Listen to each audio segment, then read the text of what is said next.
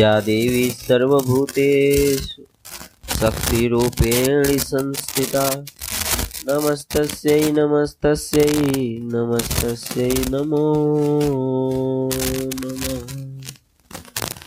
स्वधर्ममपि चावेक्ष्य, न विकम्पि तुमर्हसि धर्मार्यादि युद्धाश्रेयो नियन्तक्षत्रियस्य न विद्यते। यदृच्छया चोपपन्नं स्वर्गद्वारमुपावृतं।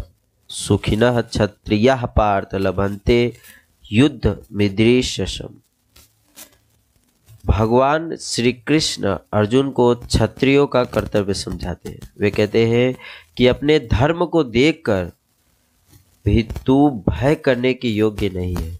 अर्थात तुझे भय नहीं करना चाहिए, क्योंकि क्षत्रिय के लिए धर्मयुक्त युद्ध से बढ़कर दूसरा कोई कल्याणकारी कर्तव्य नहीं है। हे पार्थ, अपने आप प्राप्त हुए और खुले हुए स्वर्ग के द्वार रूप इस प्रकार के युद्ध को भाग्यवान क्षत्रिय लोग ही पाते हैं।